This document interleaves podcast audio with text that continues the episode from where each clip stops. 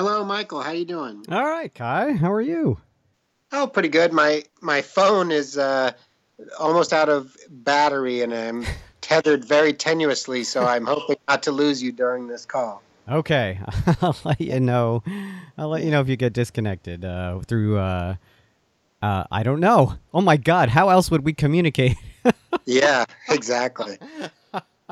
My iPhone's been acting up, or every time you plug in the cable, it doesn't necessarily charge. It's getting kind of finicky. Oh, that's so. the um, yeah, that's the new uh, iPhone Seven uh, signal to uh, trade up. Yeah, exactly. Yeah. Oh man. So, uh, what were you doing today?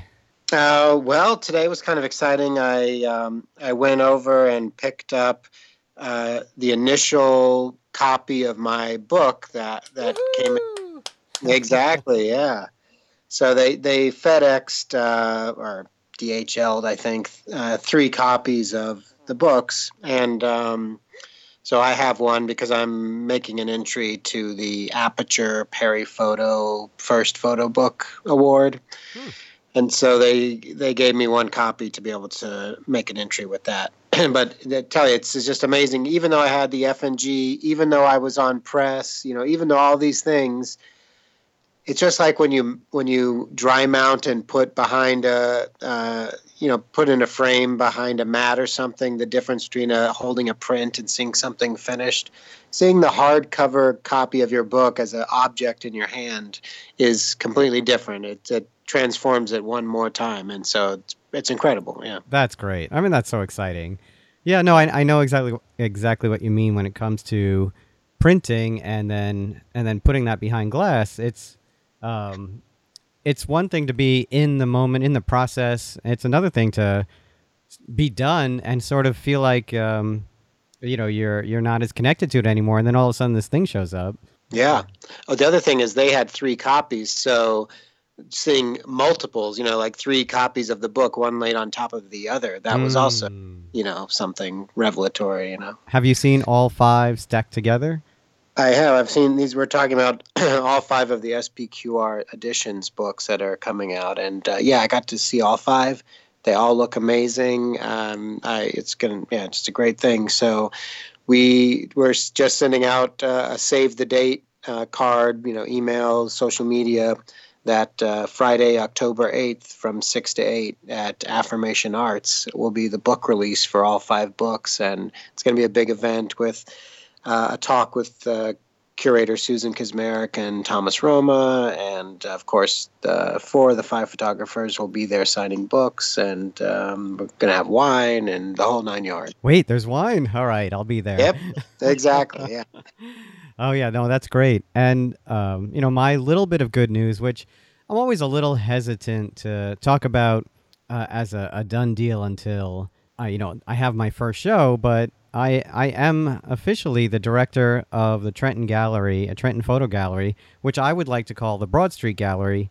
Um, In honor of the street that it's on, and, and you know a, a- street well known in, in Trenton. You know the whole idea is you know Mercer County Community College wants to bring more of the arts to downtown Trenton, and this is part of it. Great. And uh, I remember hearing a rumor that uh, that one of our former uh, guests on the show might possibly be having an exhibition there. Is that true? Yeah, so uh, we have tentatively scheduled for November, and keep in mind the gallery is not yet open, so which is why it was in October. Now I it is in November. Uh, Wendel White will be bringing his show "Schools for the Colored," which he talked about on on his episode, uh, down from uh, Fordham to Mercer. So that that might be our first show, depending on the timing. Amazing. Great. Well, congrats. That's that's exciting news.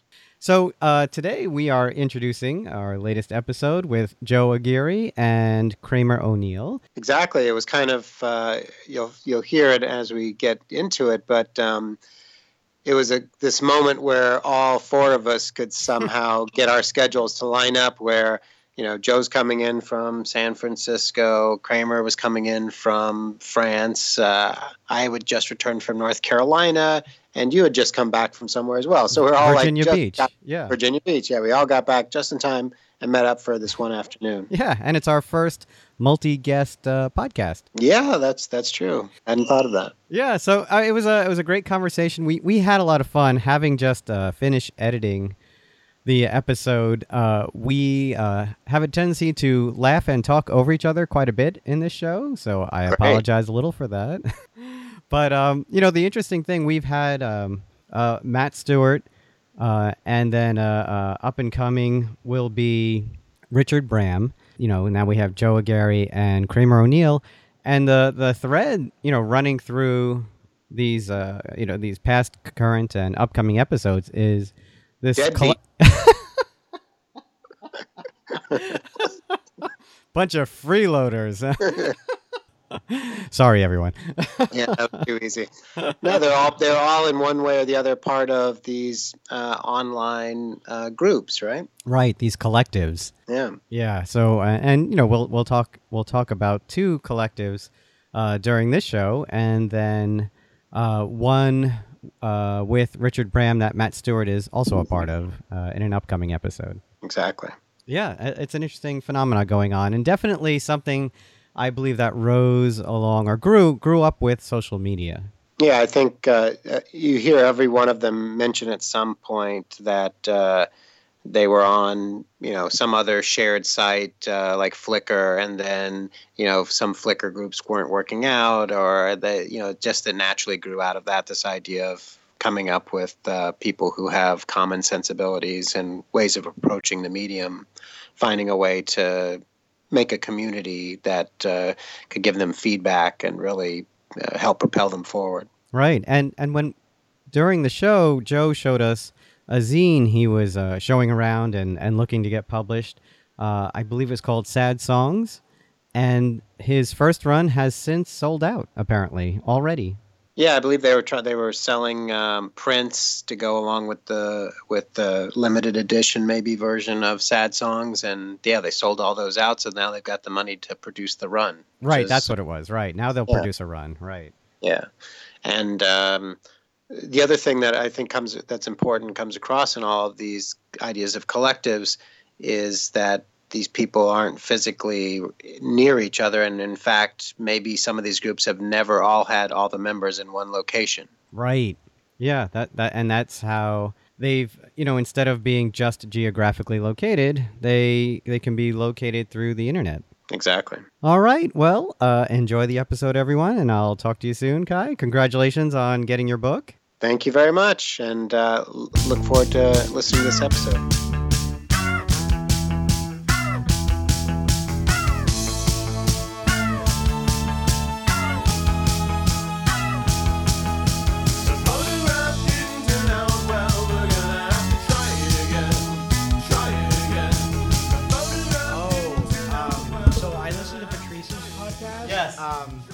I curse. Oh yeah, not a oh, problem. have, we keep the explicit It's gonna be like it's for that. It's gonna be like a Wu Tang album. All All right. Wow. It's gonna have that kind of flow. though. Kramer's gonna spit a hot 16. yeah, what? Throw the mic on the floor. Oh yeah. So, yeah, are, these are we haven't had mics. anyone storm Yeah. out yet, so feel free to you know, storm out angry. yeah. Oh, I can hear the air conditioner. Yep. Is that a problem for these? We, Well, are gonna turn it off in a We minute. are gonna have to turn it off, unfortunately. Yay! Who, who worked on movie sets? Yeah. this guy. Oh, okay. Oh, Yeah, no blimps. You know. Yeah, Everything. It's all Simpsons. All I can think about is We'll be using you for voiceovers later in porn movies, so that'll be. yeah, why not? Oh yeah. Well. I mean, I'm credited. that's right. That's right. Right? That's As long as I get credit. for my IMDb. Sad, sad credit. Yeah, my, my sad I have my sad little IMDb that ends in 1999. What uh, what movie sets did you work on? Uh, I did well. I worked on a lot. Uh, uh, I lived off and on in New York in the '90s, so we worked. I worked on a lot of indie 90s? films. Yeah, the '90s. It came out for the '80s. I worked on a lot of indie films that were that got very like varying degrees of distribution. Most a lot of them not much of any, but um, but I did kind of PA stuff because I have a lot of friends who've now who stuck with it and are now doing really really well in that industry. Um, but you know, I did. It was just very hard to. Um, it's very hard to like yell at people on the street and tell them they can't walk there, and it's like, well, actually, legally, yes, you can. Of course, you can. Um, but I'm a, ter- I'm terrible at being an asshole. I guess. I mean, I'm I'm okay at being an, I'm okay at being a passive aggressive asshole, but that kind of thing was just outright aggressive. But I worked on God. I mean, I, it's funny because I, I ended up working for things like for one by like no wave director who was really famous in the '70s, and I was like, oh wow. But the movie itself was kind of like weird Tarantino ripoff. A lot of weird Tarantino ripoffs made in the late '90s in New York. Oh, Oh, yeah, sure. of course. Sure, Everyone sure. is like, let's let's recreate yeah. this formula as soon as possible. You look like Steve Buscemi. Um, uh, the one like the the project I would most known for. I was an apprentice editor for Ric Burns on the documentary New York. Oh, that was huge. It was huge, and it and it it, it was in process for like over ten years. Like I share a screen credit with an apprentice editor I never met. Uh, on episode three, I think, although I worked on two and four also. But that was uh, the old days of um, the old days. It was the 90s. but uh, we actually edited that on film. So Right. like you got the negative, you make the answer print. There was a 16 I had. It was great. Steenbeck, where- yeah, the the Steenbeck. Steenbeck. And I had like a, and I would be in the room with the, I was the apprentice, so I was the assistant and then the editor. And I would be working like at the same time as them, which was great because then as it switched over and that, the later episodes were done on Avid. So everything became like digital. And, and then when you assist in that, it's like, it's terrible. You come in at midnight and there's a post-it notes like stuck to the computer with like digitize this and put this all in a sequence so we can look at it and then decide what to take. Right. And And then watch you, that you- Mac yeah. crunch, crunch away. For Exactly, it's horrible. And then you leave at like seven in the morning and just, just awful. so that wasn't And fun. that's when back when you were living and working in New York. yes, when I was living and working in New York, that was the late late '90s into the, uh, God, when did I? Well, late '90s, and I left like the early 2000s for a couple years, and then I was back, and I left in 2012, I think. Were you photographing back then? Um, not too much, actually. Weirdly, sadly, there's a, there's a lot of there's a lot of interesting things happened uh, during that time. But no, I didn't. Um, because I photographed a lot when I was a teenager, and then kind of stopped for a while. I got really obsessed with documentary sound. Uh, What is so I that? recorded a lot. yeah. Walk around with a field recorder. Uh, yeah.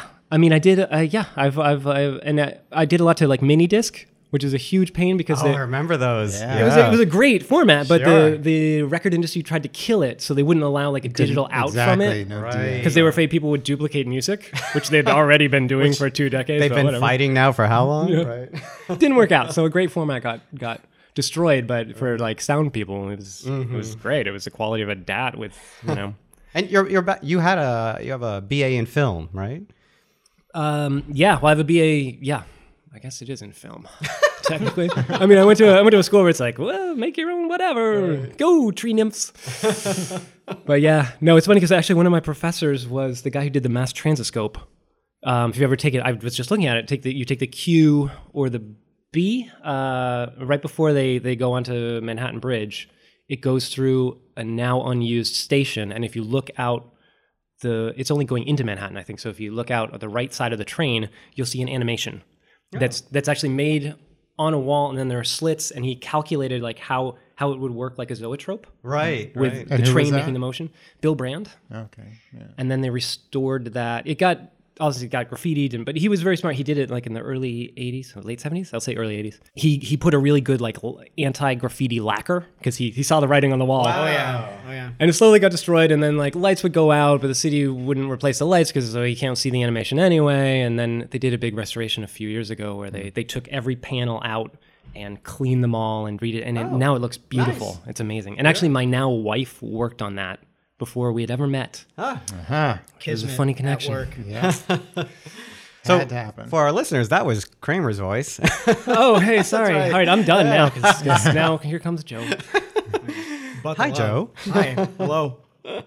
So uh, you're here visiting New York. Mm-hmm. Yeah. I'm I, here. is this your second trip to New York? in Uh, recent- yeah. Yeah. I. You guys were like, hey, let's uh, let's have a chat, and I was like, all right. Well, I'll just stay enough time to shoot 100 rolls of film to be busy for a little bit, and that way I can worry about other other work that you know I normally wouldn't uh, be able to take time off of. Excellent. Well, welcome to the city, both of you, because you're both here like on a short span, right? Yeah, It's like it's- perfect to have everyone come together. It was really nice to find out that uh, Kramer, who's one of my you know great friends, is uh, in town at the same time, and so I'm just like, wow, get to see Kramer. I don't have to go to Paris to see Kramer. yeah, come because back that would be terrible. yeah, yeah. Well, thanks. I mean, it's good to be here. Thanks, Joe. And since we just got this like brief rundown from Kramer, you want to give us like just a quick rundown on how you got into photography and Uh, yeah. Uh, let's see. I uh, got the bug uh, to be serious in my mid 20s.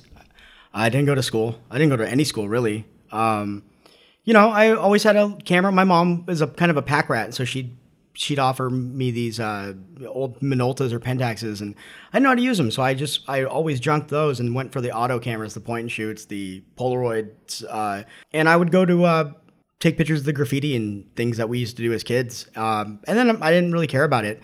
Then I just started uh, falling back in love with film in, in my mid twenties. This uh, like you know like the simplest things like Holgas and stuff because I didn't have to think and I'm not I wasn't uh, I didn't understand photography uh, how it worked uh, then. And so after that, You're talking just- about like on the technical on the technical aspect, Yeah. you know, uh, you know, I, I knew I knew a little bit from what it was shown to me, but it didn't it didn't stick, it didn't sink in. Um, I guess I just didn't find the how to connect with it at that time. And then after that, mid twenties just went went crazy, you know, and just that's it. I, I, I there's not a lot of pictures of me growing up. Um, my I have a, a kind of a grew up kind of poor, well, pretty poor, whatever. Um, so we didn't we didn't have cameras, we didn't have vacation cameras. Every now and then, a disposable, you know, oh wow, that's uh that's ten bucks. My dad would never buy one of those, you know. Um, but the one thing I remember that because the more I the more I make photos, the more I I look introspectively, uh, I start realizing that the the connections I had to it, maybe in a less uh, direct way. My grandmother, who passed away a few years ago, used to collect photographs of her favorite soap opera stars. She would write them, and she would get a headshot, and she would and she would get she would get them autographed, and she would show up and meet them. Like my grandmother loved soap operas, but she collected photographs, and I remember that now. And she used to she used to grab the photographs and uh, you know make little albums. Or the, remember the '80s, the driftwood they would find, they would lacquer, Oh, yeah. and they would put all the photographs on. Yeah, So yeah. like my grandma had tons of those. Yeah, yeah. But it's so Of weird. soap opera stars. Oh yeah, so it's so weird because Is that collection still around it's anywhere? still around. Oh, it's still around. Nobody in my family throws anything away ever. I'm talking anything. Um, and so uh, I just remember I remember I know all about Bo and Hope and like Luke and Laura. All Oh, that yeah. good stuff, and and it, really throws people General off. Hospital. It throws people off because I'm I'm a 32 year old uh, La- Latin American male that uh, that has like hand and neck tattoos, and everyone's like, "Did you did you go to prison? Is that how you know about soap operas?" No, I just my, my grandmother was tough, you know, she was cool. So that's that. So like the collecting of photographs, uh, the the making of collages and books and zines. That's kind of like I, I realized that, that I I really loved seeing those, and I always look at them, and so in a roundabout way, uh, my grandma Sharon, who I love, had uh, had uh, a pretty big impact on that on the on the the, the collecting of it. So Right. It was an introduction. I know I love photo albums. like, Are those dying? Because that's terrible if they are. yeah, photo. Yeah. They absolutely course. are dying. I don't. I don't. I People don't. aren't even using uh, iPhoto. It's like it's just a collection in Facebook, I Yeah. think, and that's it. If I ever photograph a, a wedding, I offer to make a, a, a photo album uh, through whatever uh, book printer I can find that's cheap. I usually don't go through the, the module stuff online because of the quality. Uh, and before the, the recent death of Fuji peel apart films, I was offering instead of a, a photo album, I would take Polaroid photographs of them and then cut little uh, four by six mats to fit them and put them into frames so they could have a wedding gallery as opposed Right. to the album. And they usually would go for that. Um, but now, yeah, nobody does uh, does the uh, the binder with the the, the, the plastic paper. Right. The, the We had on the we back. had Yeah. uh, Yeah. yeah. we had a lot of those. Yeah, that's a crazy industry that I'm sure is going through millions of changes. In the also in the early '90s, I, I worked at this company. Uh, 90s. I keep hearing about that's right; they're they're very important. Crazy 90s. uh, I worked at this company that thought that their business was going to be. They were they had their sister company was Palladio, which did platinum palladium Mm-hmm. coated paper, machine coated paper, which is beautiful, and and a fair number of wedding photographers would get you know get that as their special print. Like, oh, let's print that on a hmm. platinum print. Oh, you know, wow. last Okay. for millennia, et cetera. And so they, the new company that was starting up was digitally based, and we were going to be able to like crank out prints for people making digital negatives to print on platinum palladium paper.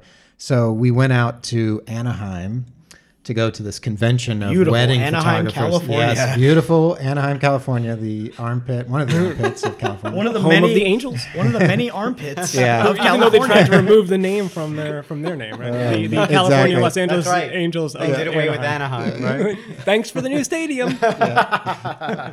But it was depressing even then, like the, just to see the kind of stuff, and it was all about the wedding uh, albums and like highly embossed leathers and all this stuff that people were spending. Embossed leather. on. That sounds like a band name. I, I'm sure it is. Yeah, it's a leather band for sure. Absolutely. Grace Jones, warm leatherette.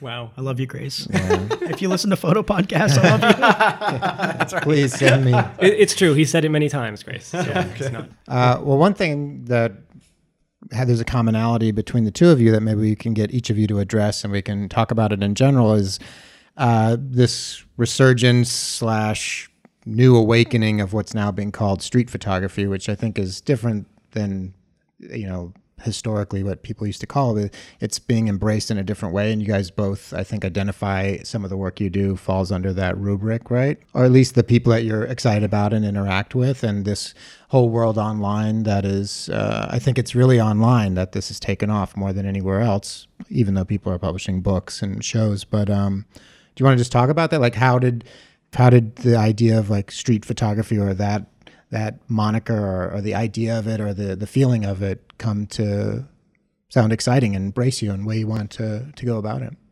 okay, wait. Uh, let me go back.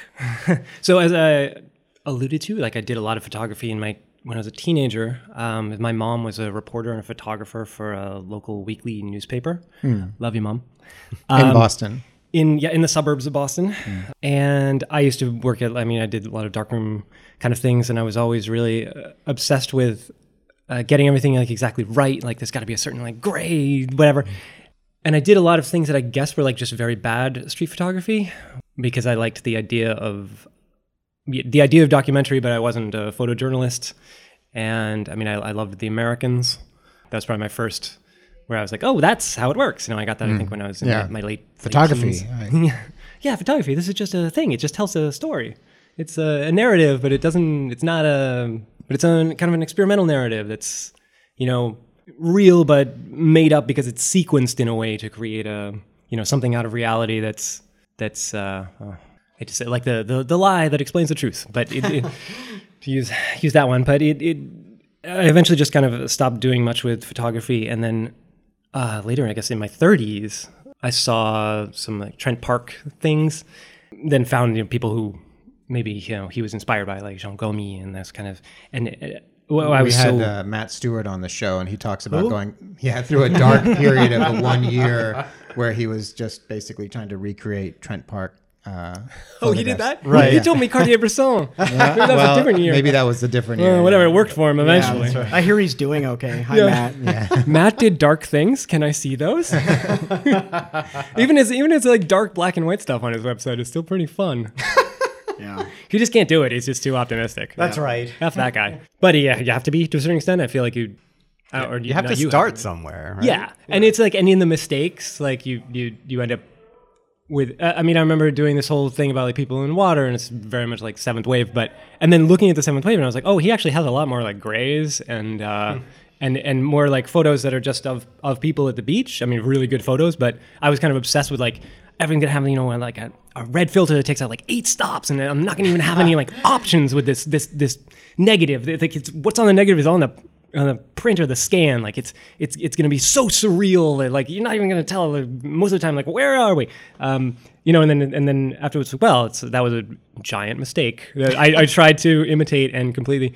I didn't necessarily end up with my own great style, but I ended up with something that wasn't a very good facsimile, which is uh, good uh, ultimately. Is that the work that led to the book, to Till Human Voices Wake? Us? Yes.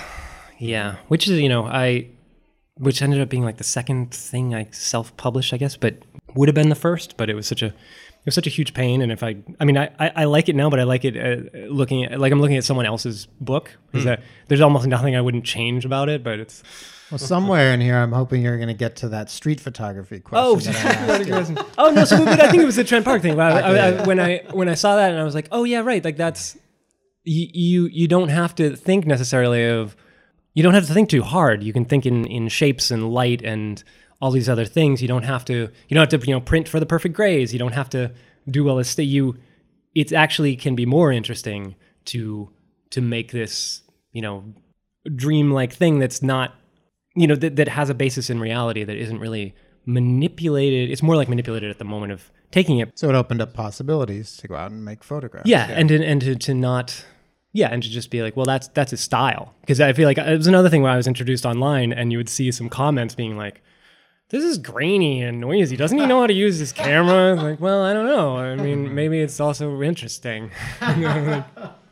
I, I think I brought up on previous episodes that, that there was a someone started posting like old Cartier-Bresson photographs on Flickr, and people were commenting like, "Great photo. It's too bad it's a little out of focus and it's a little too grainy, and you know, blah blah blah." It's like, All of the experts. yeah, yeah. it's also just like the digital. What everyone is now being uh, used to is like seeing these hyper real, hyper sharp, hyper everything digital photographs. Tom Roma used to say that all the time in the classroom too. Nobody ever looked at a Garry Winogrand and said, ah, "If it was just a little less grainy." Yeah. yeah, or more in focus Right. or whatever. So Joe, how what were your uh, how how did you get into it? You started a little bit talking about your grandmother and collecting. Well, that's that's what started with photography, and um, man, if I were to if I were to show or talk about anything that I started with to people like Tom, he would kick my ass. I'm sure. uh, you know, it, it, I just found street photography accessible um, because it is. You get to you can do it anywhere, and it doesn't necessarily mean it's uh, it's got to be on the street. Street photography is a, is a is a it's an aesthetic, you know. Um, and and that and that the definition of it has changed, you know, and and that's that's okay. Um, uh, I left the house and uh, I had my camera and I saw things and I made photographs of it. Um, and and that's what drew me to it. Like I could I could I could be a photographer anywhere. I didn't I wasn't I wasn't restrained. You know, I wasn't tethered to a studio. I wasn't tethered to uh, the lake or the woods or whatever people uh, put themselves into that they can't seem to escape anymore any longer. I can make photograph anywhere, and hopefully I can make good photographs anywhere.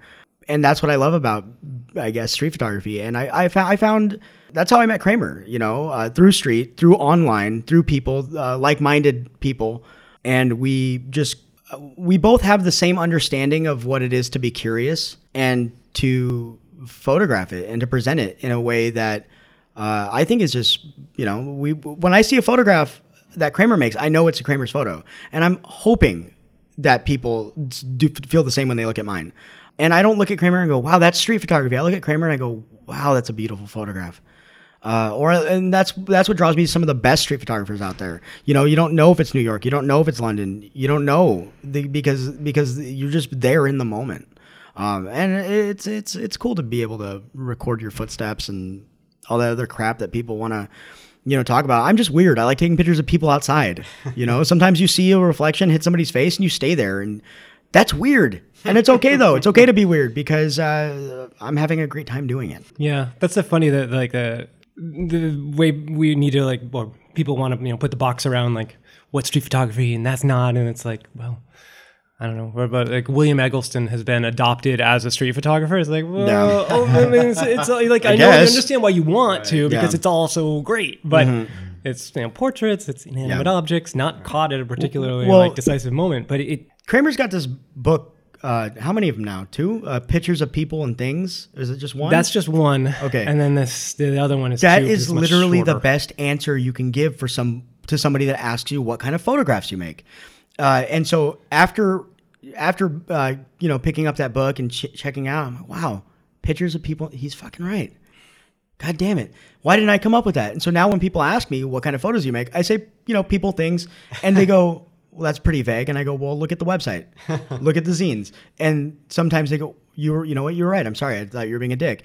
And, you know, I guess it comes off as that way a little, but it's, but it's the most vaguely accurate thing that you could say um, is I take pictures of people and things. And Kramer, nailed it. If, if that's what street photography is, then cool. I'm a street photographer. I'm in a street photography collective. You know, Burn My Eyes, a street photography collective. Uh, I think I bring to them something that they don't have, which is amazing because that's kind of what you want in a collective. You don't want 15 of the same photographers, uh, all with all with large egos. I'm in great company. Kramer's in a collective called Strangers, and he's in great company. I, I photograph my, my personal life, the people in my life, my, my, my cat, my, my, my girlfriends, my, my, my homeboys, everything. Uh, strangers. Uh, I come across a fire. Great. I'm a street photographer. I'm a photojournalist. Street photographers can take pictures of fires happening, you know, and I present it that way. And, and Kramer does the same thing. And I like I like being around that that kind of uh, inspiration. You know. Yeah, we spoke to Leo Rubinfien, who basically said it almost has no meaning at this point. Street photography. Yeah. that it's, it's become a meaningless term. I think if you really need to identify so badly with something, that you might need to look at what you're putting out. Uh, I make photographs. I don't care what you call them, and that's what it comes down to. Whether it's a whether it's a a, a fine art portrait, which I, I hate saying fine art. Well, if No, you- no, if- they're good though. If you Google that, it's usually just tasteful nudes. I well, think the that's the, thing, number the thing, one thing. Oh, well, the the- Google, you know, though. okay, so I, I, I have to, I have to say that I, I met this amazing woman recently. Her name's Sarah. Hi, Sarah. And she, and I met her at this this uh, lab that I, I, I make prints at uh, the RayKo Photo Center in San Francisco.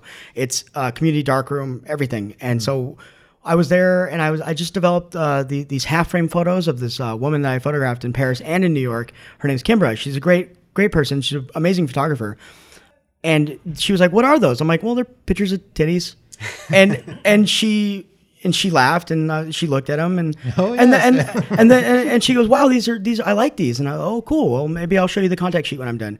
Um, but I would rather I would rather just be very honest, uh, and I take pictures of boobies and, and boy bodies and and and and nude portraits of myself and pictures of my cat. And if it's fine art, great, whatever. Why? Because I printed on silver? I don't know. Uh, I just you know I'm I'm curious about the naked body. I'm curious. I'm curious definitely about the my naked partners, and I'm, I'm it's in a way uh, it's it's a it's a it's a way of uh you know telling them you love them or understanding. Uh, or just saying you were so beautiful that I that that looking at it once was is just never going to be enough for me. So when you were washing your hands in the bathroom, or or you were drying off, or you were walking through something, or you were posed there, or you were sitting in front of that window, I loved it so much, and in that moment, I had to record it so I can look at it forever. Yeah, for and I want everyone else to see it too. and that comes from that whole idea of collecting. Exactly. Right. And but see, I take a picture of a man, like I take a picture of a woman, like I take a picture of a of a of a stranger, of a, of a cat, of a, of, of a bus stop at night. It's all with the same. Uh, I I had to stop. I had to look at it, and I imagine what it's going to look like uh, two stops down, with the with the light being prominent. And I go, okay, great. And I take it and I go and I move along, and that's how my photographs are made. There's no. Uh, I, there is no mission. There is no uh, false sense of purpose. I'm not changing the world of street photography. In fact, I'm part of the problem of the flooding of images on the internet. I think once I recognized that, it felt good just to say, all right, well, I'm going to give into it and I'm going to ride the wave. Fuck it. Now would be a great time to drop the mic. Joe. I'm out. Bam. Actually, I did. I wanted to um, ask you about that. The whole process of the primary place to share and show your work being online. Are these collectives online collectives, or are they geographically located? Well, my collective that Strangers, which I really like. I'm actually in a, another a group called Fragment, where it's live How do in you say it in France. French? Fragment. Fragment.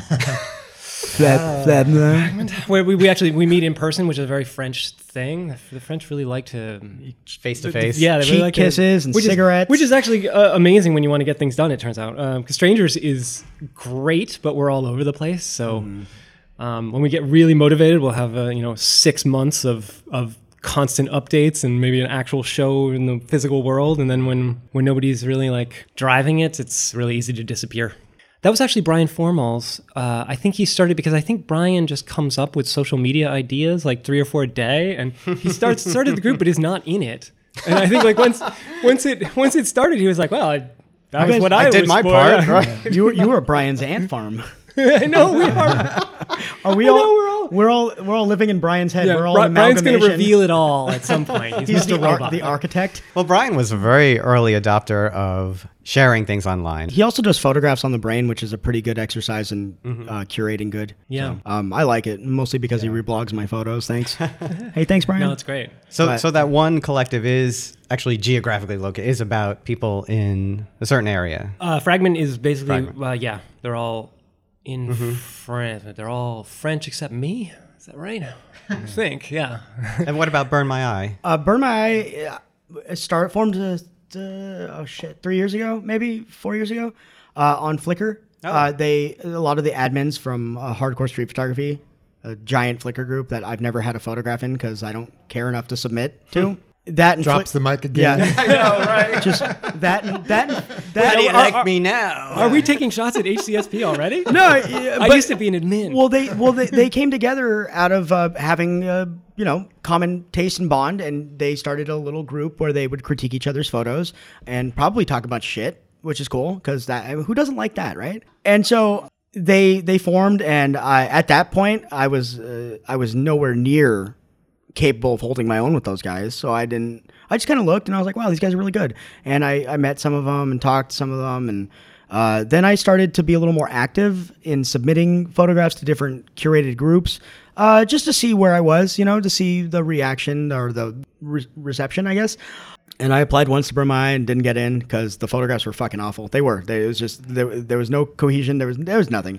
Is cohesion a word? I don't know. Whatever. Coffee. so then I started, I guess, uh, making actual bodies of work, solid bodies um, that I'm proud of still. And uh, Justin Vogel, I have to mention him every podcast. It's it's in it's in his contract. in, Uh, case he, in case he's you know listening right now. was uh, was like yeah, in case he's listening to this not live uh, program, uh, he's here He's, he somewhere. just he, yeah, his ears just pricked He up. said he said submit again, and then they took uh, forever to to decide because you know because I'm not I, I actually am not a street photographer. I just have a camera, you know, it's whatever. Um, but then they uh, they all caved and they let me in, and now uh, that's uh, I'm part of that. Uh, we've all met. Uh, well, a lot of us have met uh, in person. Uh, How many people are we speaking of? like 15, I think. Uh, Is bun- it 15? Yeah, a bunch of dudes. That's a lot. Wait, Burma is 15? Yeah. Wow. There's a lot of us. Uh, some are some are more active than others right now, but that's uh, but we we come together and we we talk online. We and the thing about Burma is we we uh, we curate our photos together, uh, and we make group edits, and that's what uh, our thing is. We make collective thinking. And so we just had a, a show uh, titled Eye to Eye in San Francisco for the uh, San Francisco Street Photography Festival. It was the first uh, year they did it, uh, which is cool. I was I thought I was going to go into it hating it because I'm just salty all the time, and I thought it was going to be a bunch of dudes talking about cameras, which it was, but I avoided it successfully. but I got to meet some of my my my my collective members. I met Don Hudson. I, I met TC Lynn again. Uh, Don Hudson is one of my favorite photographers. Uh, Richard Bram showed up, and I fucking love when Richard shows up because you know he buys lunch and he's and, and and that man is just a class act. So i got to see him be richard bram the photographer and talk on stage. And you get to you get to have all this newfound respect for your homeboys you know because they're not just some guy you uh, you talk shit to online or hang out with. You get to see them be what they are and i loved doing that. Um, and so we try to get off the internet and onto walls as much as possible uh, and hopefully you know a group uh, zine or, or collection of books, things like that. Uh, it's all it's all fun. So All right, so it's not just about having a community of people to share your work with, but also as a method of putting the work out in the world as a group. There's so much and, yeah. there's so much room in the water for everyone to go swimming. Yeah. You know, and it, to show it together, it's so strong when you when you when everyone is photographing the basically the same story but doesn't know it until you until you find the uh, you find the narrative by looking at all these seemingly unrelated images and you go, wow. That photo speaks with this photo, speaks with this photo, speaks with this photo, and they were all photographed at different times, different different cameras, different mediums, different places in the world, and you realize that that the visual language is so strong. It's it's everyone can speak it. I just saw Richard last week and I saw his book. Yeah. Yeah, it's very exciting. Man, He's got that I, coming out. I've seen I've seen that book in different uh, forms for the last few years. I'm super proud that that it's done now. I can't wait to grab my copy of it. Actually, Yeah, but, looks uh, great. But we all we all met up for, uh, at a at a bar over in Brooklyn, and uh, we're gonna do the uh, the the Joe's in Town Katz's. Oh, uh, yes. I saw hang you out. post so, about Yeah, you guys right. can come Yeah. too. We're gonna go there. So, um, but I, I'm really good at forcing people to show up, um, because I'm like I'm the I'm the king of the guilt trips. Uh, yeah, I really am. And, And- and you'll talk shit about them Yeah, if and they're, it's if they're not well, there. yeah. I'll, I'll just go knock on their front door. Hey, we're, all right, we're going. But uh, but it's cool because uh, you know, put out Facebook. Hey, we're going to Katz's. Uh, and then sometimes people you don't know are like, hey, is it cool if I come? And if they're not a total kook, then yes. But if not, you know, friends and family. But that's it. Well, one of the things, and you know, being part of this collective, and also um, posting a lot of work on in, on uh, different social media sites and Instagram in particular, and and you both have Tumblr sites, I Yep. think. Yeah, yeah, I have a few actually. Oh, So- some yeah. are uh, in disrepair at this point. but- Okay. But one of the things I, I think that's happening is it's not just posting the photographs, but there's also this kind of celebration of actually doing it, right? And trying different things. And look, I'm trying this camera today. And look, I'm doing this today. And look, I'm doing that today. So I think in, in, that has changed the way photographs are shared and the way people look at photographs and, and sort of uh, consume it. Because you're not just looking at the work and saying, this is great, great, great work, but you're also sort of becoming a fan of the person as well in some ways, I think, right? I think that's changed Yeah. quite a bit. Yeah, I, I, I love uh, I love curating my Instagram so that you're forced to look at the entire page. Uh, You put up every a, a lot of things. I Yeah. mean, you're putting up contact sheets. You're putting up the uh, the Yeah. whole process in many ways. and I will never put up like a street photography contact sheet no, right? uh, because uh, I like to maintain some some form of respect of my peers. Credibility. Here's the thousand that didn't make it. but it, but I, I I recently fell in love again with half frame cameras, and I really like taking portraits with those. So if you and this is Joe talking. I and I said your, and I didn't mention who I was talking to. oh yes, hi Joe Aguirre, hello. Wrath of God. Yeah. So yeah, yeah, the half frame is, is an interesting camera. And so uh, one contact sheet of that looks amazing because it's I'm just going to fire off 72 of these random ups and downs in different angles and they kind of uh, those contact sheets look look beautiful on their own. But that's cool. Uh, but I like to I like to scan the prints more than scan the film. Uh, so I'm, I'm starting to do that. I had I, I recently had 2,000 photos up on my Instagram and I took them down and started over. And I feel like it's good to keep the brain working because sometimes I'll post old work uh, mixed with new work and, and you're creating a, a different a different narrative and it's uh, maybe maybe I'll stumble upon something and I'll have another zine. Man, I love how uh, how good you are with that because I'm I, I still I don't know I don't know what goes online and where does it go and what I mean I started different Tumblrs because I was like well I don't want to load up my main Tumblr thing with baby pictures so it's like I'll have a baby picture Tumblr and try to make it kind of weird but whatever whereas it's like What's your uh, who what's it called again? Th- Three kilo Vampire? Three kilo vampire Yeah, Oh. his That's where the baby pictures are. Yeah, that was fun. And I have, but I haven't updated that. The thing is, I was updating it like one year, like one year to the day after I took every picture. And it's also that's a Pablo Neruda quote about his daughter, I think, who he. Okay, great poet, but he sort of abandoned a daughter. yeah. Um, That's a and necessary then stage. said that about her. I'm trying to work Michael up to it. Was that when I hit my my artistic greatness when I abandoned my family? Exactly. So I can see why you would have uh, different blogs because you know you have a child and I don't, and I take pictures of you know boobies and uh, and, Right, but- but I I, just I, think feel like that's the- probably the- an overlap on yeah. those Well, two I could Tumblrs. I, I could see I could see uh, a maybe a negative reaction from people who can't handle seeing titties or a child in the same stream, and that's what it comes down to.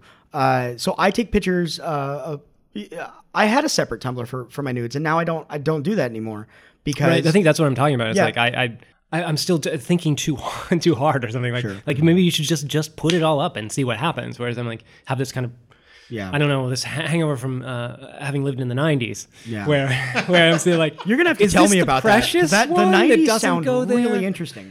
Eh, there were softer '80s basically. Ruined. So collapsing the Tumblr sites into each other. Yeah. Or something. I mean, I feel like the, the cool thing about Tumblr, and again, is Tumblr dead? I Right. guess it I mean, is. Tumblr was bought by Yahoo, Yeah. right? Or was that Flickr? I'm, I'm, I'm not Well, sure. uh, both. Both. Oh, both. Oh, Which is their business strategy of just expand and raise our stock prices, and then don't. don't and now do that's anything. just all up in the air. which is but, but I, I loved i mean i really liked the on tumblr the the ability to curate like i, I feel Mm-hmm. like i follow follow but more Mm. like followed more more curators than photographers Yeah, But that there's the there's cool some great Tumblrs. Uh, what is that? That um, M MPD or oh yeah mpd drolet drolet yeah, that guy. Yeah. If I ever got a photograph on that, I would I'd be so happy because he is uh, he curates Yeah. so well. But you know, there's there is photographs on the brain that Bryan Formhals' Yeah. Tumblr. Um, but he inspired, but Brian inspired like my friend Matt Gomes to start doing uh, sharing other work. And I've noticed recently in my Facebook feed that more more and more of my friends that make photographs are sharing more and more of other people's works now because I think that the the newer crowd of people making these kinds of photographs are are congratulating as well as patting themselves on the back. Uh, and you you don't see that with uh, a lot of the older photographers, the, the the guys that like I invented this. I was doing this while you were while you were still wearing diapers. And it's like, well, yeah, you're 30 years older than I am. Of course you were doing that. What do you fucking want? You know. Uh, I was doing that in the 90s. okay, you guys are starting to scare me with the, the 90s thing. Oh man, I started in the '80s. Oh wow. Yeah, so did Yeah, actually, I. I kind of skipped the '90s. I, did like '80s and then 2000s. well, okay, so so the thing is about, So you're saying there's a more uh, generous spirit. Yeah, and and once again, there's plenty of room Amongst for peers, everybody. yeah. And and if I see photographs that I like, I'm going to share them and say, "Hey, check out this guy," because that's not going to harm my zine sales. And if Mm-hmm. it does, well, fuck it. Yeah, and also I think maybe there's a generation of people who have who are less concerns about um, copyright and usage rights and things Yeah. like that, and mm-hmm. you know, sharing other people's work is is pretty natural. Yeah, Yeah, it's part of the social media envelope, right? You Yeah. you post things up there, not just your own stuff, but other things, and so it makes sense to try to do some sort of curatorial. Just give credit, people. yeah. that's all. Well, if if if I meet somebody that that is getting into street photography or getting into other types of photography, and they post something that I like, and I want my friends to pay attention to this guy, why not share it? Pay attention Sure. to this girl. Why not share it? You know, and that's what it comes down to. And some other people like to make the the long posts about how there's so many photographs going online uh, at, at this moment, and I was the first person to do it. It's like who fucking cares? You you, you know, like go go away. like the people who are making really good stuff don't really spend a lot of time arguing the definition of what they do. I don't think. I mean, it's I thi- it's the yeah. nitpicking. Like I don't. I feel like uh, to go to, to like hardcore street photography, there would always be those people in the critique, the online critique, where they'd be like, "Oh, great, people have to look at my photo and say something," and and a lot of times people would just be like, "Go take more photographs. Why don't you go take more photographs? You have a you know an index finger that works." And and some people would just get so angry about that. Like they made one picture that month and they and they wanted you to, you know, Water and- fountain dog. That's a that's a that's a hardcore street photography like inside joke. There's a there's a picture of a Oh, yeah. of a of a punk rocker, and uh, I think it's sepia. I think it's digital sepia, uh, and a dog drinking from a water fountain. The guy keeps posting it, things, and things he and he, really and he quick keep and he keeps wanting Feedback. he keeps wanting a different answer. yeah, Right. But, It's I, but I feel like that's the extreme version. Does he tweak it at all, like- or it's the same? It's the same- Yeah, it's the hoping same. new people will Yeah. look at it. Well, That- the, you know what th- I that's that's the like I feel like that, that's the hard version of the of the kind of like here's here's you know my essay on how photography was good and now it's bad and because we don't know like maybe this was posed so it's not street but then what's street? And then it's like mm, go take a picture. Well, I realize that uh, the people that are making amazing things that aren't online is there's a reason for that. It's because they're out yeah. taking pictures. So, hey, advice. Yeah, I should take thanks that. for tuning in Less, less time online, more Yeah. time outside. Well, at least to get back to Brian, though, every now and then he, he posts some set of photos, and it's like, oh, he was secretly working on this thing for a couple of years, and Yeah. and that, that nobody that he just just like, ah, I don't, Yeah. I'm not going to share it, Yep. just because I don't care, and I'm not going to get into an argument about it. Now, there is this idea of, I mean, I have friends who are painters, and there used to be this idea that your drawings were kind of secret, right? You there, you make all these drawings, and you're working on stuff, maybe working out ideas, and that you didn't really show anybody that was what you were doing in your studio, and then that developed into the final work, and I wonder now with uh, people sharing a lot of things, or you know, there's so many ideas that you start on if you're working on something especially project based that wind up going nowhere and you kill it. And you're like, oh, this didn't work out for various reasons, or it completely morphs and modifies after you're a year into it and you realize that this is the other part of it that you're interested in. And uh, I wonder if there are times where people have like feel compelled to keep doing something because oh I've already shared this and got all this great feedback and now how am I going to say that oh no I'm doing this other thing with it I mean it could go Right. go different ways I guess the the having to keep doing it is I have to. Like if I stop, I don't feel okay. You know, that's what it comes down to. I like sharing my photographs, and it, sometimes I get bummed out if I'm if I'm really photographing a certain way or a certain camera or medium, and I see it start to pop up, and I'm like, God damn it! I shouldn't have I shouldn't have let him know what camera. I shouldn't have told him what process. um, but that's fine because only I am going to make the photographs that I'm going to make, and I, Yeah. I that makes me feel very good because I'm I don't care if anybody apes my shit. And a lot of times people, you know, you either you either share good work and get good feedback and continue and make a body of work about it, or you talk a bunch of shit about the body of work you're making, and you know, three years later, you you haven't produced anything, and everyone's like, "What is that book you're making?" uh, and so that's what it comes down to. So So do you think that also like you can get kind of trapped in the trapped in the instant feedback thing? Which again, I'm now I'm yeah, saying like get social off my lawn. social media is a disease. But it's like, yeah, I'm, I'm glad. Like, I did this. Uh, I was a photo uh, photo urbanism fellow at Design Trust for Public Space um, a few years ago, back when I was young, and uh, and part of it was that I would go to like one place and shoot it, like constantly shoot it at the same time each day and whatever. And and it's I mean, it, it- had there been Instagram then, or had I been more into Tumblr or something, and like, would I have posted all the like misses? Mm. in that spot and what is i mean what, may, might that have helped me but it might have also like it reduces the value of the like the hits Yeah, I refuse to to engage on posts that people that this is a B side for my project. You, oh, thanks for second best. yeah Okay, what's the point of that, That, but that's that's like uh, cooking dinner and then making me the leftovers. you know, I don't care about that shit. Now, when I made Ether, my zine that I just finished, and I'm done. I'm done with it. It's put to bed. You know, time to work on something else. Uh, I posted a lot uh, of stuff that wasn't fitting in the narrative because there were so many photographs that I made that just didn't fit in the narrative, and and there are, are plenty of avenues that I could go back to Denmark to shoot that I want to uh, to create other projects or bodies of work or continue shooting it. There's no there's no end stamp on that. But when I came home and I had all those photographs, I was like, wow, this this is something. This is gonna be this is gonna be a little poem that I'm gonna make. Uh, but I posted phone shots, I posted Instax photos, but the stuff that was supposed to be there, most of it didn't see Instagram or Facebook or anything like that um, until the book came out. And then I could put it on my portfolio website and I could start showing people. And if a photographer is somebody that you care about, their work that you care about, you can see the entire book online and still want to buy it because you need to own it. You need to look at it. You need to thumb through it. You need to feel the the, the paper and to look at it.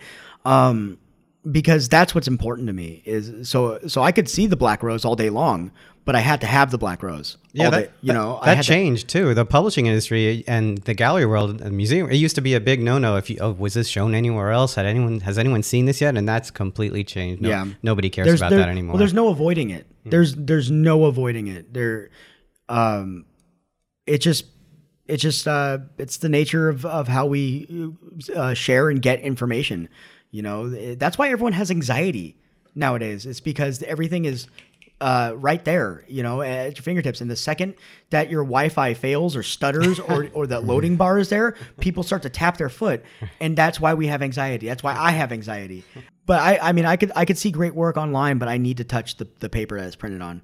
I have to. I have to look at the. I have to look at it on a wall. Kramer, do you print your work too? I mean, are you in the dark room, or are you making inkjet prints? Or um i've been living with my wife and child in, in one room about the size of this so we're we're That's in we're Paris. in the yeah, in paris we're we're in the midst of moving to a place with multiple rooms and i'm really looking forward to the idea of hanging up some prints that i have so just literally didn't have a wall to hang them on and also to you know sequence things i mean i, I used to when i had more wall you know ha make prints and try to sequence and see you know just see what they look like in the real world which is great i mean any anything like that Um, Magnetic paint and just some magnets. You know, uh, that's going to be a hard sell, but I'm really into that idea. Yeah, just I, I saw that at uh, Jared Iorio's uh, place in Long Beach, and he had all his photographs up, just a couple coats of magnetic paint.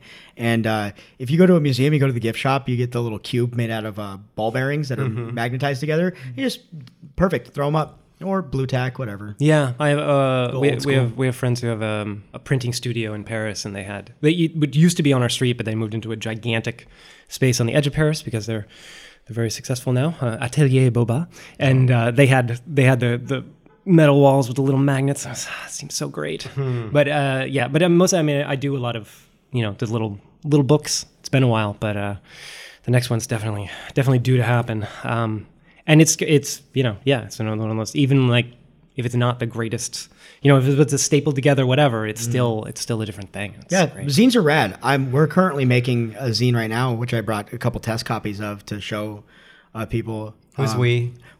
Hold on, I'll, Okay. I'll I'll read the names off. there we go. oh wait who So Joe is looking for his zine. oh that's cute cover so yeah, it's Missy Prince on the cover. Uh, so we made a zine called Sad Songs. Um, by me, Blake Andrews, Aaron Berger, Michelle Groskopf, Todd Gross, Troy Holden, Don Hudson, Ben Molina, Ludmilla Morai, and Missy Prince. And it's uh, it's pretty it's it's a jammer. It's pretty badass. Um, me and Troy Holden were at the SF MoMA recently when it reopened, and we were looking at all these photographs. And I, I was like, we should make something together again because we had previously done uh, a show in San Jose at Empire 7 Studios called Alone Together. And we made a group scene about it. And it was all uh, group narrative based. Not, none of our photos were by, by themselves. And so uh, for me, inclusion is very important. There's not enough women at the forefront uh, in, in street photography. And there's and it bothers me. There's it's a lot of it's a boys club and it fucking sucks. And so I was like, we need to have just this amazing group of, of vastly different people, and we need to we need to put out something great. And so we we've been um, Ben Molina designed and edited it, and he's he's the guy that that I go to for everything. He just designs books for a lot of people. He just did Ola Bilmont's book. He, he's uh he's great at curating, and he's a library. He knows everything about photo books. He knows everything about printing and uh, recently, my last trip here, I met Ken Schles, and I texted Ben. I was like, "Hey, do you, you know, Ken? Ken?" I was like, "I'm, I'm gonna meet Ken Schles. Oh my god!" Uh, and, and he was like, "Ask him if he printed this on Duotone." That was the question for for Ken. Um, but uh, but he he laid it out, and I. It looks great, by Thanks. the way. It's Thank you. beautifully Yeah, it's printed. quite a murderer's row you got there. Yeah. And I'm trying to uh, shop it around to different uh, uh, printers right now. And it, it- it's going to be self published because that's just, you know. printed on demand by, by order. No, or- we're gonna we're gonna print Oh. batch. Uh, if we if I wanted to do offset, but we had to get a thousand, we're only gonna do five hundred. But hopefully, I'll take it to Dashwood or or uh, Printed Matter, um, or something, and just you know beg beg for some attention. Dave, Dave, please, are you listening? Get everyone to sign some copies. Yeah, yeah. Uh, but we're gonna do a limited. Uh, we're gonna do fifty with a with an eight x ten or eight x twelve, depending on how they're printed. Oh, nice. And we're gonna just uh, you know up the price for that one. Um, for and then that'll fund it if we sell fifty, which we will, because I will not go to bed until I, I do because I'm You'll start knocking on doors. yeah yeah like the Boy Scouts selling selling popcorn or something. I don't know. Girl Scouts What selling Boy cookies, Scouts ever maybe? did that? No, boy, I, was, I was a Boy Scout, and if anybody that's listening tells anybody, I'll find them. Uh, but yeah, we used to do that. You sold popcorn door to door? You had to. Yeah. Wait, like Fu- No wonder- already popped popcorn? fundraiser shit. Yeah, probably in the big tins or the yep, big bags, in the big right? tins. You Right. know, like you know that tin. Oh, yeah, where it's like divided Yeah, the you know, different Yeah, I know, flavor. You know the money tin for the bands. grandma Yeah, yeah, has yeah. that's got sewing shit in it. Yeah, right. It once held popcorn. It once held and Some of the popcorn. popcorn was caramel, and that I'm one stayed there for a long super time. serious though that if all your listeners tell anybody that I was a Boy Scout, I'll fucking fade to black. yes, I was a Boy Scout.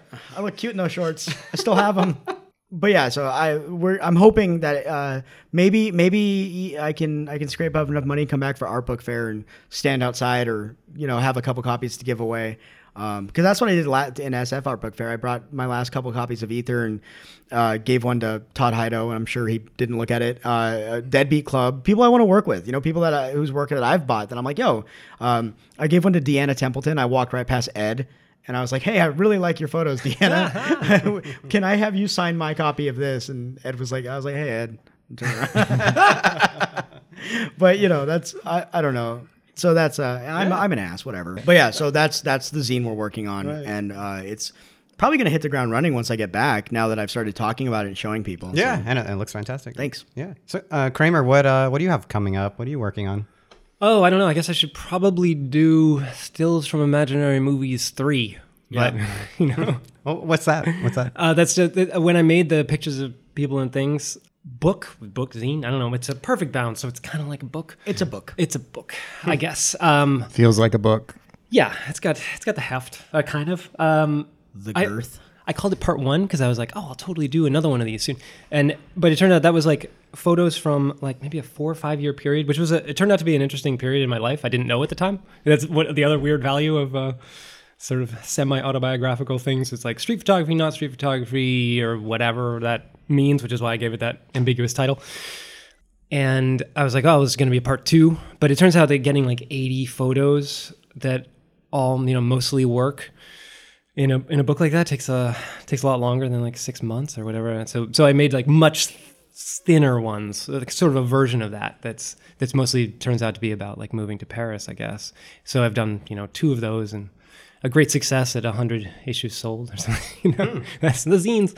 But it's cool. I mean, I'm really glad I did them. I should do a part three. Although I, I also wonder if I should do something a little more, you know, conceptual. I think I- I, think three three zines called uh, stills from imaginary movies that actually look like stills from imaginary movies is kind of conceptual. So I mean, you're Okay. talking about you're talking about like cerebral or like maybe pr- more of a like project a, like a, based. like a, yeah, like a wrapping of a, you know, some some, some kind of an imagined narrative that could fit a bunch of photos together. I don't know. I've been thinking about that because again, I was Well, these are talking to sort of tableau style work, things you you imagine could be seen from a still from a movie, right? Is yeah, that, is that how I that mean, works? basically, yeah. Oh, I have some. Should I? yeah, no, that's okay. I'm looking at them right now on my Oh. iPad. Yeah. Oh, okay, yeah, you're looking at Yeah, exactly. wow, Yeah. technology! Oh my Holy gosh! shit! Whoa! Wait a minute! Did someone pirate that? But I made a print. What are What's you? that internet? How are you looking at on the Smith Corona? From the '90s. Do you, does, does your your film background inform that work or influence Yeah, no? I think I'm. I uh, just I love movies, and I used to go to a lot of them. I'm hoping to begin that again sometime soon. But yeah, no, I mean, I love them. Movies were uh, a long time obsession of mine, and uh, yeah, I mean, I just I like, and I and I worked a lot, you know, as an editor, so like a motion editor, so or you know, an assistant and an apprentice, and uh, those kind of things. But it, it- so for me, it's you know, it was always fascinating to look at at you know everything that came in and what came out and how different that could be. Um, oh, the, the, oh, the different interpretations you could have as an editor. Oh yeah, I mean it's, it's like it's it's just infinite, and people, it's it's like hard to explain.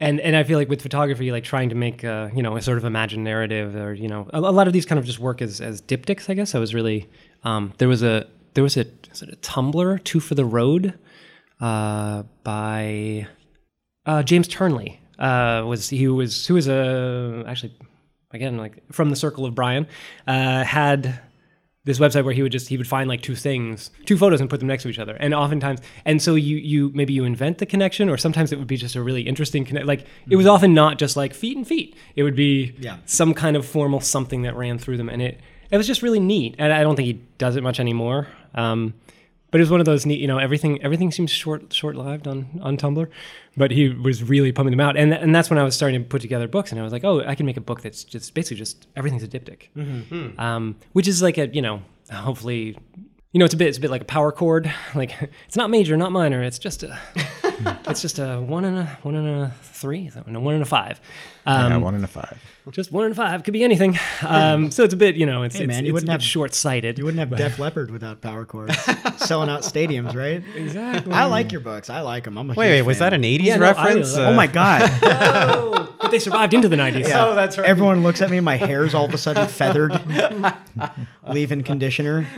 But uh, yeah, so I don't know. I, I think like with pictures of people and things, and with that book, it was a lot of it was you know diptychs, and then and then thinking about how it works further than that. But because there isn't really a there isn't you know it's not documentaries following a subject other than you know in a narcissistic way. The subject is me.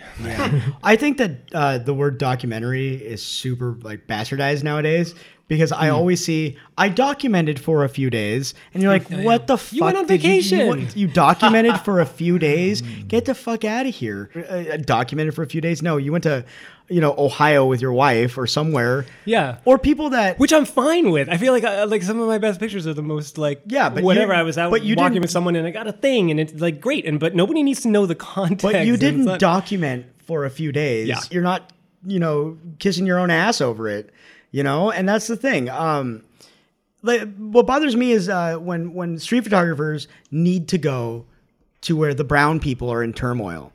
And they got they're going to go and they're going to make their book because they're going to share the plight of this people. But you know, those countries have their own photojournalists. Their own people that went to school for this, their own people that live it, the own people that have family members that have been fucked up by it. You know, I don't need your Anglo-Saxon ass taking a Leica vacation and going and talking every single day about the tear gas and the protests and blah blah blah blah blah, because you get to leave. At the end of the day, you get to go home. And you get to go home and you get to live your life far removed from that and you know, uh, your humanitarian spirit is based upon who gets to see you being a humanitarian. You know what I mean? Yeah. And that bothers me as well. So like, And, and I so feel like, there's there's a certain like uh, oh sorry to interrupt, but I feel like the, uh, some of the people I know who do that. Then then they then it kind of like shit talk photojournalists. Yeah. because the photojournalists do that on assignment for money. But it's like, well, what? What's Yeah. the difference? Like they have to. Well, it's actually harder. They have Yeah. to like turn in a thing on a deadline and all that. Like Th- that actually makes more sense. The photojournalists, what they do. Well, yeah, but That- th- that's right. the thing. We're we're not photojournalists. We're not we're not documentary photographers. I'm not working on a grant. I'm going to be Joe. I'm going to be Joe Aguirre, living on a floor in San Francisco, working at a coffee shop, obsessively taking pictures. Because if not, I'm going to throw myself in front of a train. because that's what photography is to me. You It's heard my- it here first, It's my folks.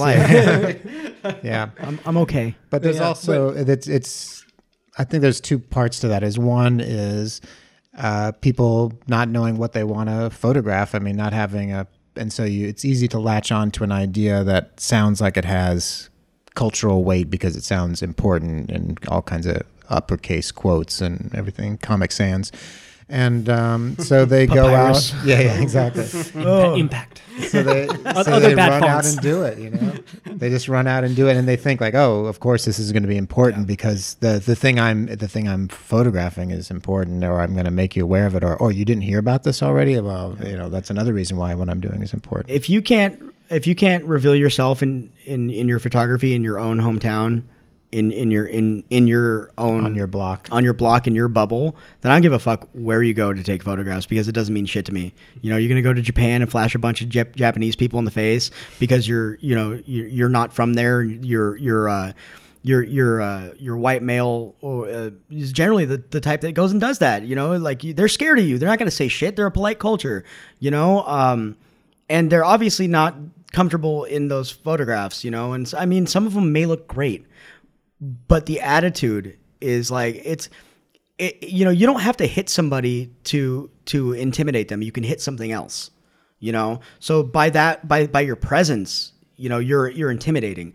And if you don't go home and do it then i don't care. So if you go if, if that's your thing going to bars uh, hanging out flash photos blah blah blah great because i know a lot of people that do that and that's okay because they're in an environment where everyone's having that that time and that chaotic uh, scene does it but if you have to go somewhere to make photographs, then reevaluate what you're doing, you know, and make some photographs at home. But you're you're talking about the the very long or very short history of photography. You're talking about exploitation and the exotic and the other, Yeah. and it's still very much celebrated today. You look at the the top selling travel photographers, and it's Mm-hmm. still all about the exotic. Yeah. Well, most people just aren't that into photography. And Yeah. They see the thing and they're like, oh, that's interesting. Well, they like the pretty colors and it matches their Yeah. wallpaper. or Over, Yeah, that is- that they is need the the, the the overstimulation instead of instead of the subtle.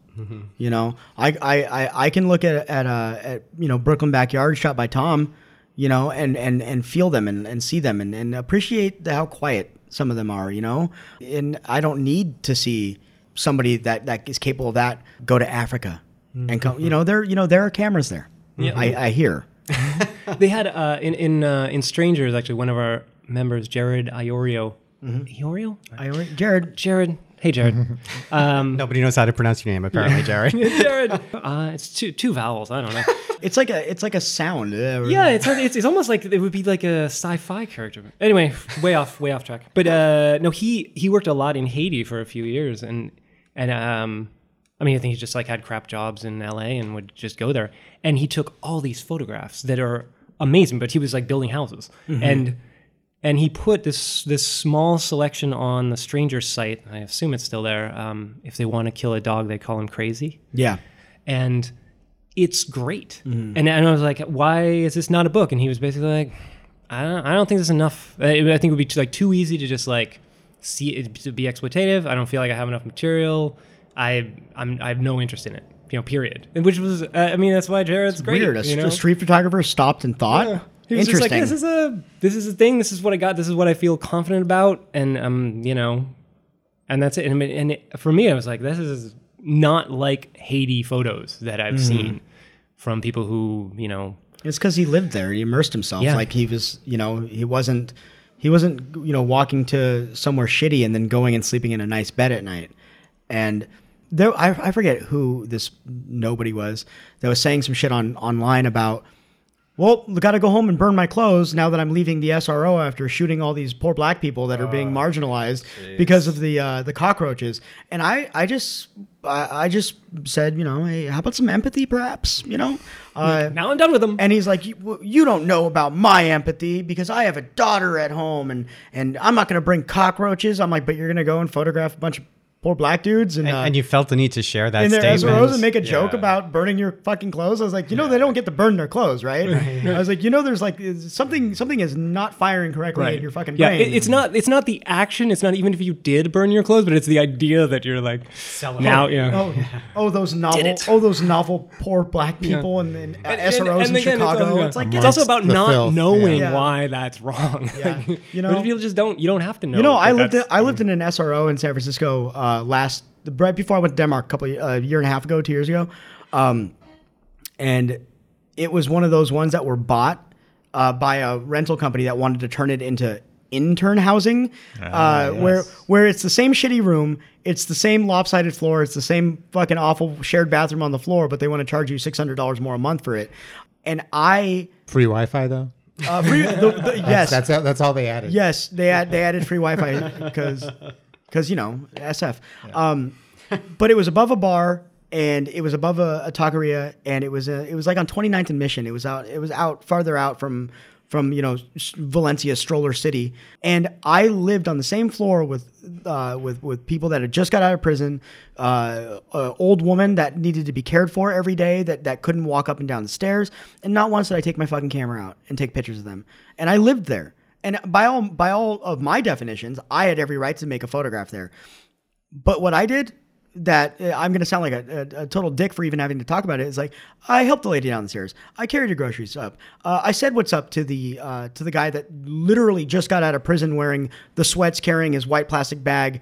Uh, you know things like that. Like that was that was what I was doing. And so for so for me, I feel like I I have a little bit of room to you know call somebody out for being a pecker uh, about about that kind of thing. You know, so whatever. I hate people. I hate them and I love them. All of you. That's right. Uh, something I want to ask you about, Joe, that I thought was a brilliant idea, and I want to see how much uh, fruit it's bearing. Is you posted that thing about uh, send me a box of paper and I'll send you a print. Yeah, yeah, yeah. I got like 500 sheets of AGFA MC 118 uh, in the mail.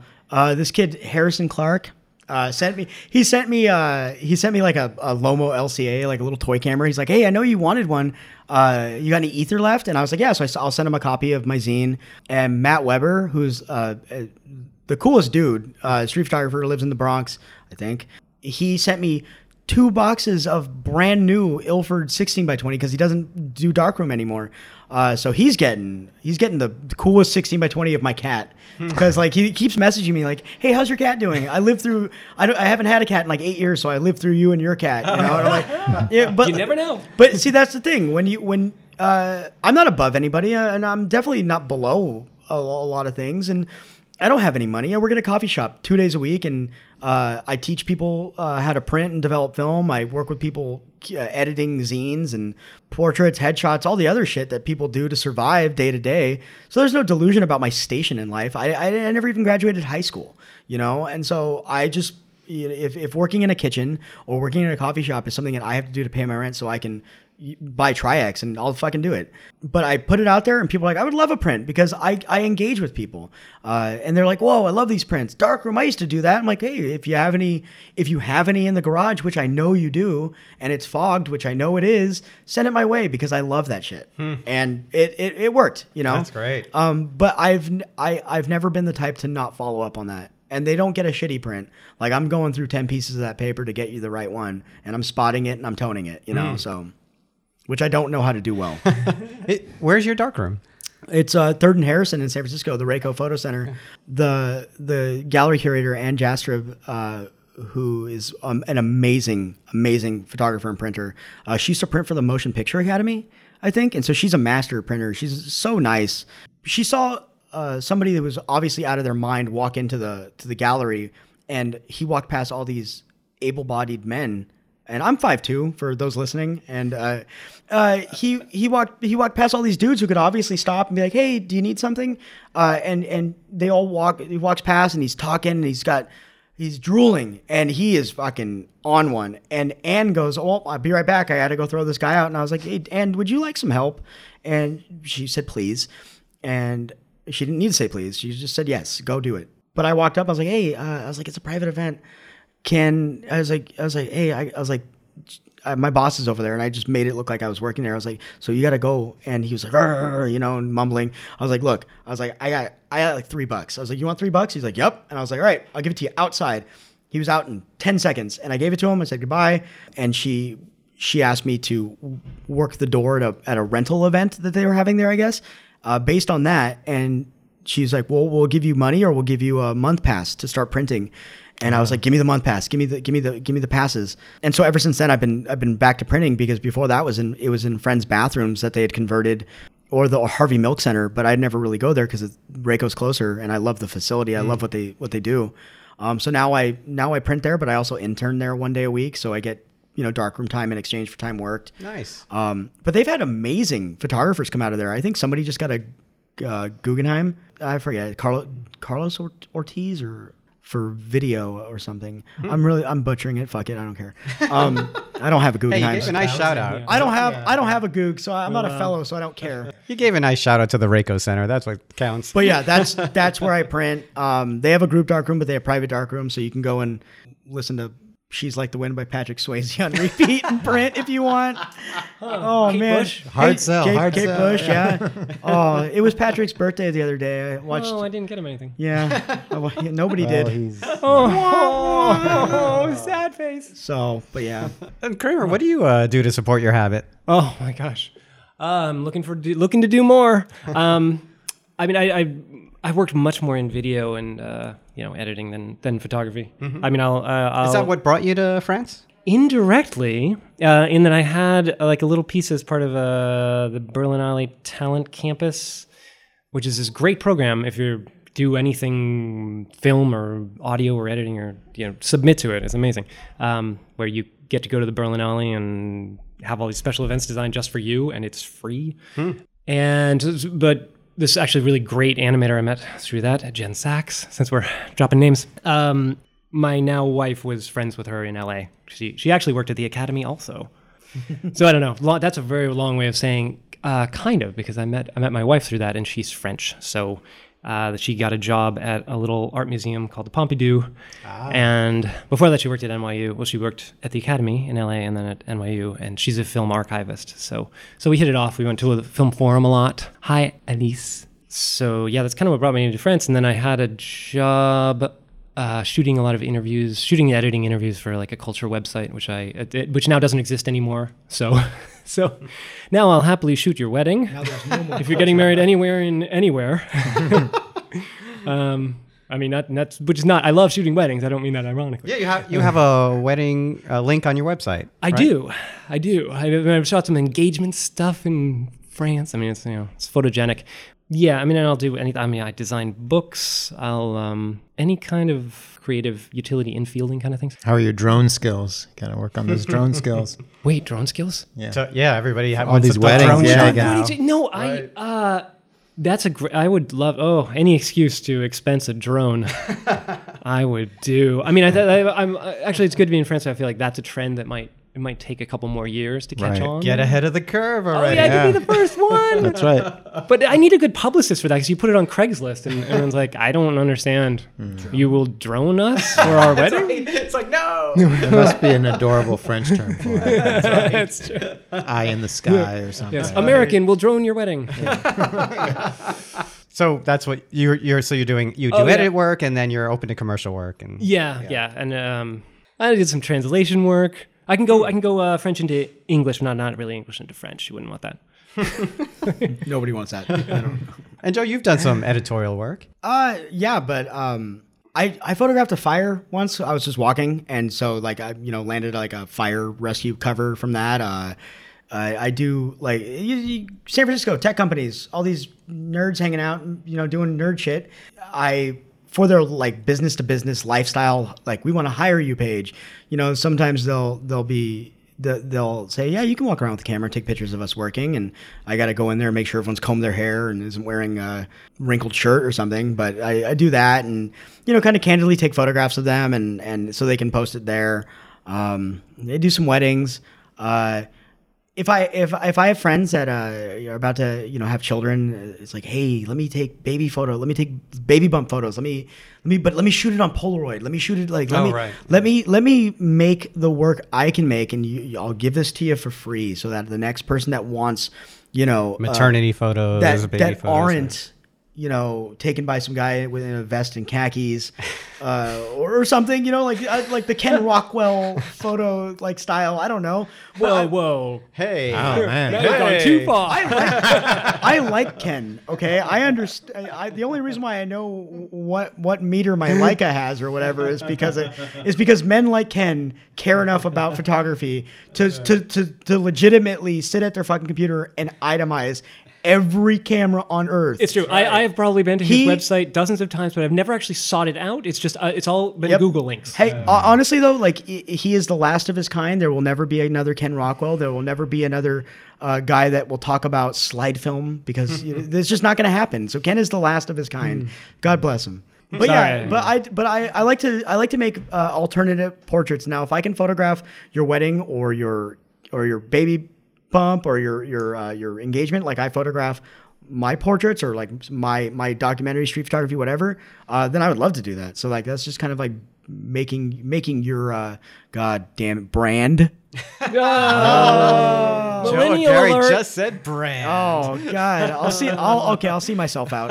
um, but yeah, if you make it look like you uh, how how you want it to look, and people will pay for it because you've just sold yourself. and I'm good at selling myself to all the all the daddies out there that are looking to sponsor a photographer. I'll pay in lenses. One thing, just when we mentioned a couple of times, both of you, this idea of uh, zines and self-publishing and getting work out there. So I'm curious, how do you how do you find the other stuff out there that you're interested in? I mean, we have printed matter here, which is pretty incredible in New York. Is there is there places that you visit to discover stuff new, or is it more through people you meet online, or Well, first of all, New York's the greatest city in the world, and I love living in San Francisco. I love being from the Bay Area, but they don't have we don't have uh, what what you know New York has. We have you know uh, we we had Hamburger Eyes before uh, Ray moved to LA. Uh, we have Find Rangers, which is a submission based zine that my friend Carson uh, Lancaster puts on. Um, and then the rest of all the all my homies, all the all the skateboarder guys, uh, Joe Brook from Thrasher, all those dudes, they make zines and they have uh, they've had a couple uh, zine fests at RayKo. This guy named Nick Kuntz puts them on, uh, who basically taught me how to print. I love that guy forever. But it's it's very DIY. There's no there's no like shops and storefronts. There's like uh, needles and pens. Uh, but that, I think that's more uh, uh, animations and you know drawings and writing zines. But photo books, photo zines, we don't have printed matter out here. You know, so like online, Instagram.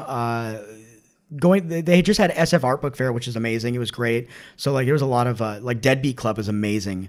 Uh, so they had a lot of stuff out there. Uh, I wish they would cross over a little more away from like skateboarding into into other people that document because I would work with them in a heartbeat. I uh, but my friend Troy Holden makes zines. We uh, we just make them, you know. But but but here you can walk into Printed Matter and say, hey, I, I have 10 of these. You guys want them? If not, whatever. Go down to Dashwood and submit, knowing you're probably not getting in. But, you know, they'll, they'll mail you back and say, hey, thanks for submitting. Do you want us to send them back? They didn't do that for me. Yeah. No, it just disappeared. He just kept them. And I went in and uh, rattled their cage, and they're like, "I don't know what you're talking about." yeah. I don't know But I, I'm starting to see small publishers pop up. Richard Bram just got published by uh, by Peanut. Peanut- Peanut Press, Yeah, yeah. and so that's cool. Roma. Yeah, Tom- Tom Roma starting Tom up print my book. SPQR editions. Uh, but, but Did watch- you just ask Tom, to publish your Nah. In what book? I have no book. Um, no, but watching watching Tom go to Italy and, and print everything, all the all, all that was amazing and it's inspiring. And so you know, but it's a labor of love, and if you don't care about it, you're not going to care about it because the return is not that fucking great. No, you, you don't publish the book because you think you're going to get rich. Nope. Breaking even is great. Oh, it's a and, and dream that's, of of course, mine. not including the actual labor cost. Or Yeah. yeah, no, forget that.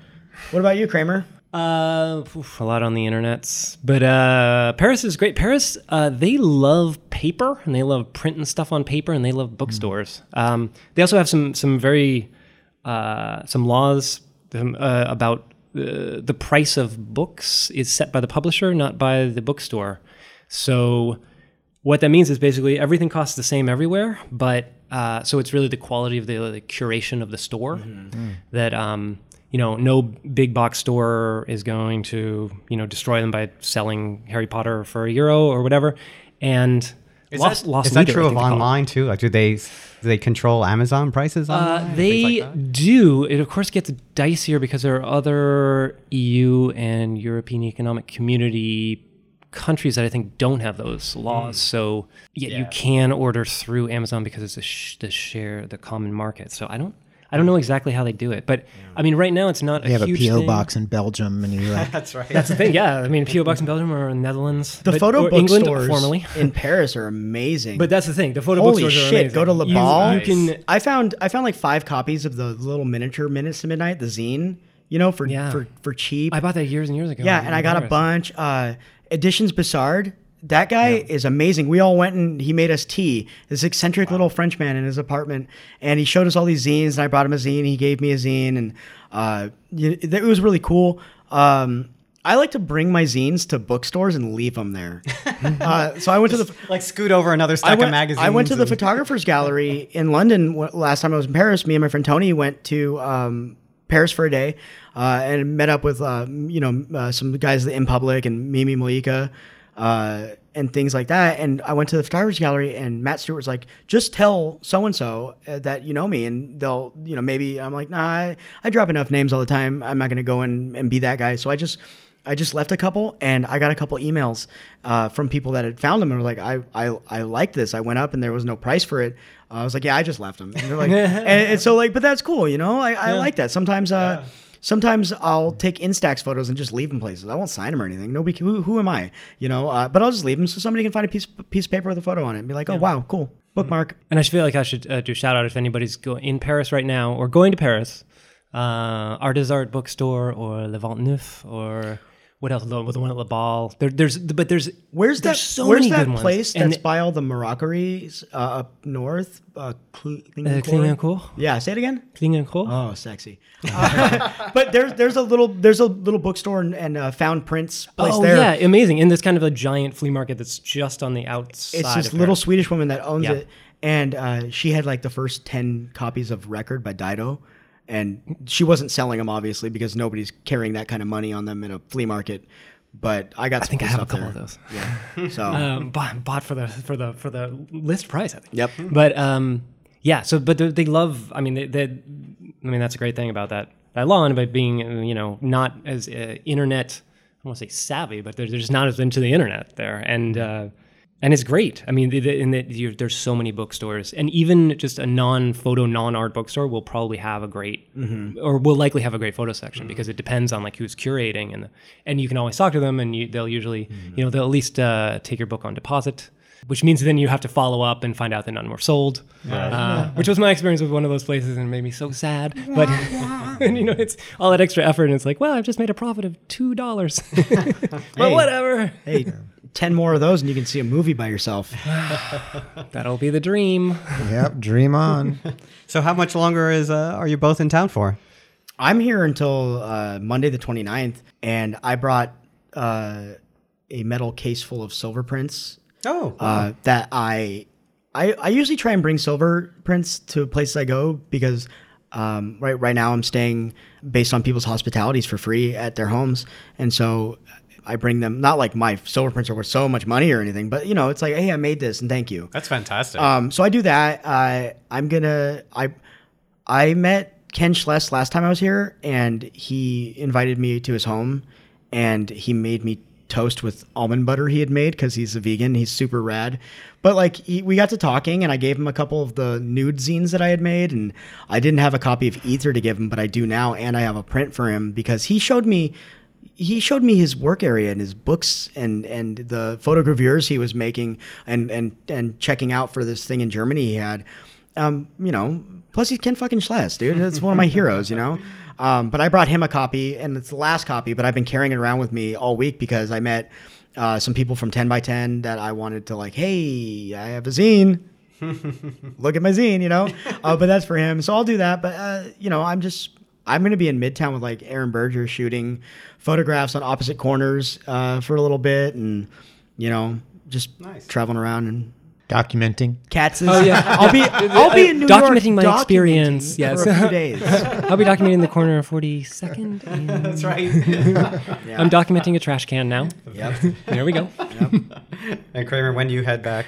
Uh, Friday. No, okay. Yeah, Friday with a couple days in Iceland, which will be No, nice. should be. I don't know. I guess it's nice there. You're gonna have a puffin Yeah. there? Is that where they they serve puffin? Do they serve puffin? Or is that is that I don't Iceland? know. The little the cute little bird. Yeah. Oh, I would don't- believe they might. Yeah. Yeah. Have a puffin. well, I'm excited. Uh, We've been Yeah, through the 24 airport hour, so 24 many. hour daylight yeah. while you're there. Yep. We're gonna leave the airport this time after dozens of trips through it. Yeah, 20, 20 hour days. Is it that right now? Yeah. Wow, my baby's clock is so off right now. It's That's- just going to be insane. When I was in Denmark, he's going to it be was, off the wall. It was the long, the longest time of the year. It was Sankt Hans, so like the solstice. Um, but when I, I'm trying to go back in January, but it, and my friend Jonas is like, it's going to be very dark. So you know, Bring a flash. Be prepared. Yeah, always. All right. Well, thank you guys. This was great. Yeah, I had fun.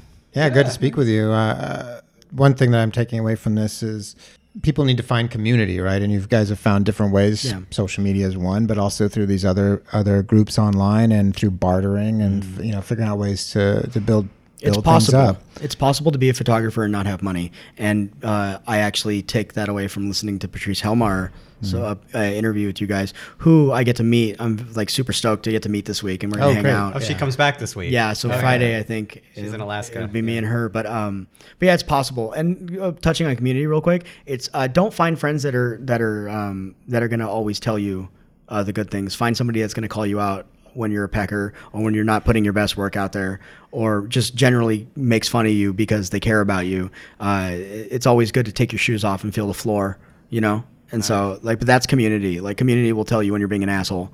So, find the right one. All right. I think we should end on that. Yeah, That's perfect. fantastic. Bye, everyone. Take care. Bye. Bye.